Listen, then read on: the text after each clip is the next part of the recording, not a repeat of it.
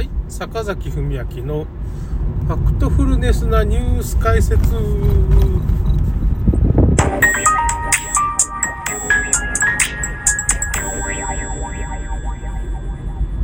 あ、ちょっと思い出したんで、フランス大統領選挙っていうのがありまして、まあ、その、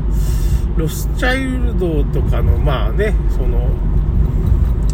世界経済フォーラム NWO というかね、イルミナティ派の、まあ、マクロン大統領、ロスチャイルドの、まあ、秘蔵っ子みたいな言われてるんで、まあ、完全に操る人形なんですけど、マクロン大統領ね。ルペン氏って、まあ、女性の、まあ、右翼みたい、右派っていうかね、の人だって言われてるんですけど、まあ、普通に保守派なんですけどね、まあ、女性の人がいて、なんかこの、ルペン氏の票がまあ300万本ぐらいどっかに消えたらしいですよ。それで、しかも、マクロンさん、バイデンジャンプやりました。バイデンジャンプ。まあ、あの、アメリカ大統領不正選挙っていうのがありましてね、その、まあ、バイデンが、なんていうのかな、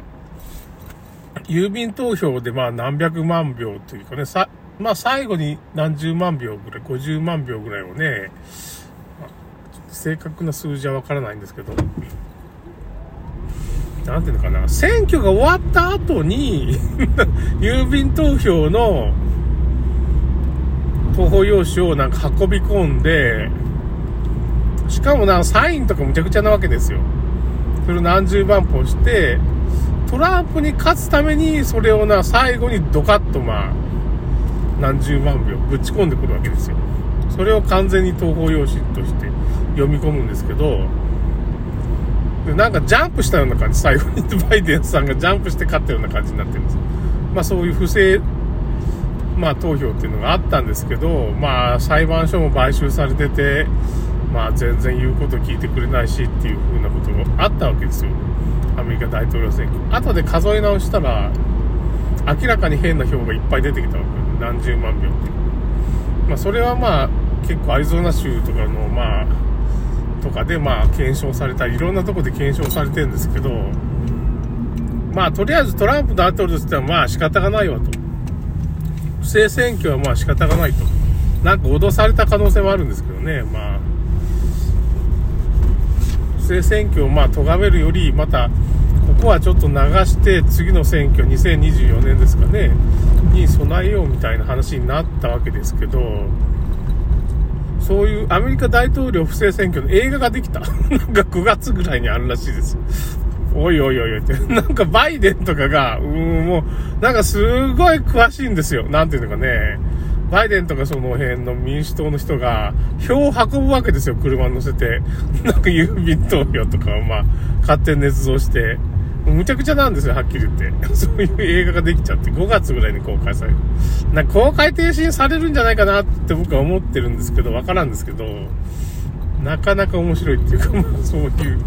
映画ができたみたいですね。その、だからまあ、不正選挙ですね。結局今のなんていうかまあ、大統領選挙にしても、フランス、アメリカっていう、まあ、不正選挙はいろいろ大変なんだって。まあ、その映画ちょっとリンクしときましょうか。なんか予告編みたいなのがあって、不正選挙って大変なんだなって思って、まあ、票を運んだりせんといけないんだ。何十万票勝手に捏造してね。なんか票を運んでる姿が、選挙みたいな、その映画になっててさ、すごい面白いっていうか、まあ、面白いって言ったらいけんけどね。まあ、大変なんだなと思ってます。結局、すごい不正選挙の証拠っていうか、まあなんかね、トランクみたいなやつに票がいっぱい入ってて、捏造したね。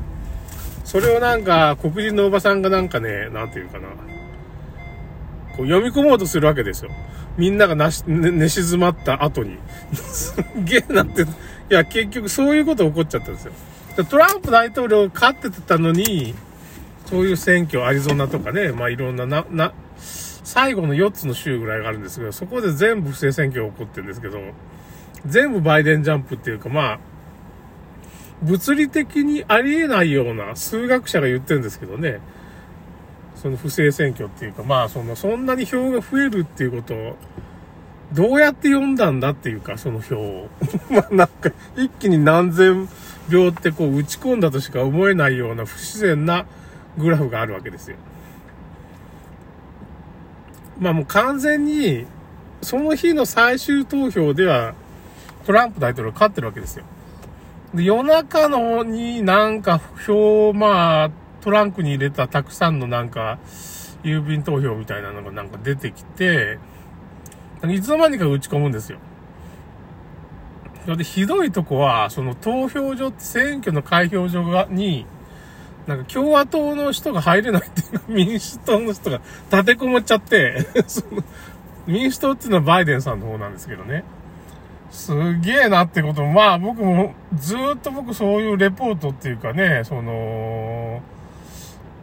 現地の様子をね、なんかリポートしてくれる、まあ、あの人、なんていうのかな、まあそういう、すごい有名になった YouTuber の人がいるんですけど、その人ね、あれなんで、幸福の科学の人なんですけど、幸福の科学の人だって自分で公言してるんですよ、その人ね。すごい有名な、だけどね、なんかね、何百万人っていうかね、視聴者がいて、一般的にもこの人すごい、なんていうかな、評価されてる、ね評価される幸福の科学の人だって分かってるんだけど、あとなんか別チャンネルで UFO チャンネルみたいなのやってるんですよね。ちょっとすげえなって。まあ UFO 信じ、まあ UFO 信じるどう思っていうかね、もう行っちゃってるチャンネルもやってるんですけど、だからもうちょっと変わった人だっていうのは分かってるんですけど、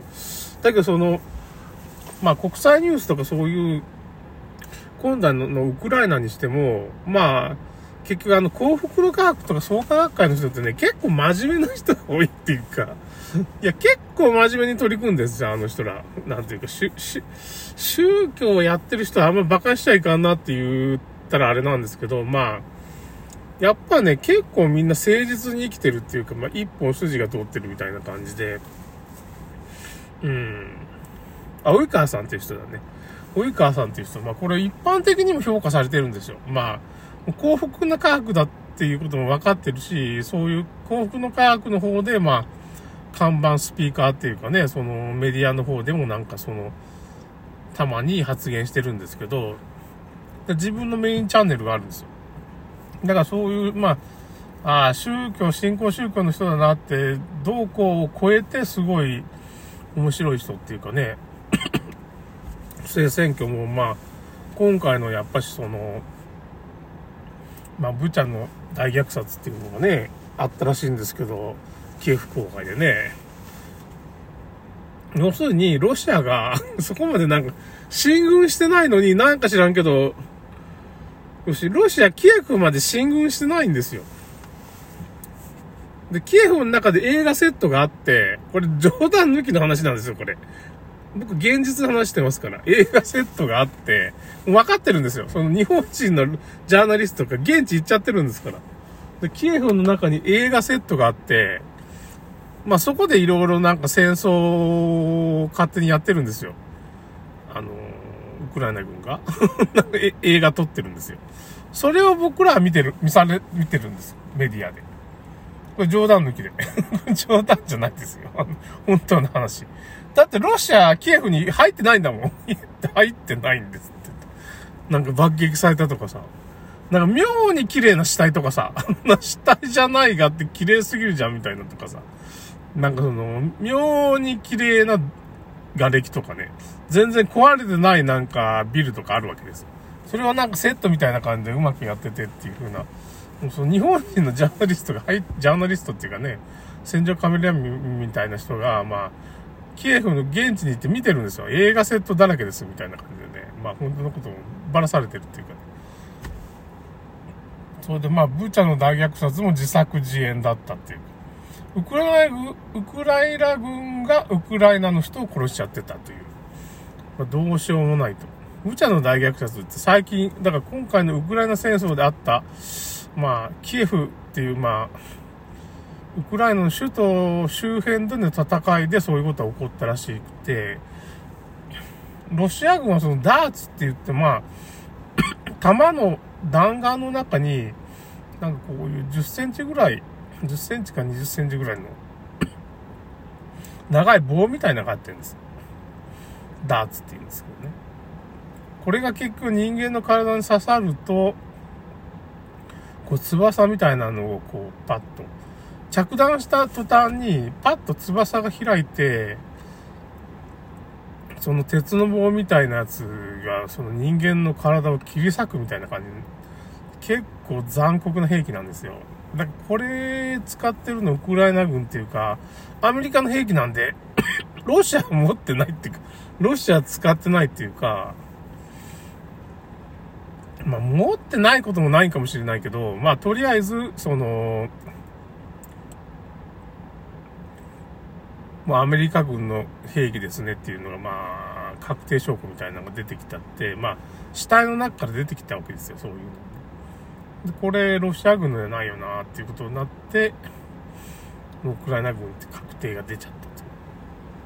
まあ、そのね、北川さんっていう人も言ってるし、まあ、ノートっていうところに、まあ、そういう記事が出てますよね。まあ、ちょっとリンク貼ったかな、さっき。まあ、またリンク貼っておきましょう、ね。まあ、その、僕の坂崎文明のノートの記事っていうのを、まあ、つぶやきのところのリンク貼ったから、そこの記事をちょっと辿ってもらったら、たどり着けると思うんですけどね。まあ、つ僕のつぶやきみたいな、つぶやきの先につぶやきみたいなのがあって、ノートの記事でまあそういういろいろなことをちょっと上げてます。ということで終わります。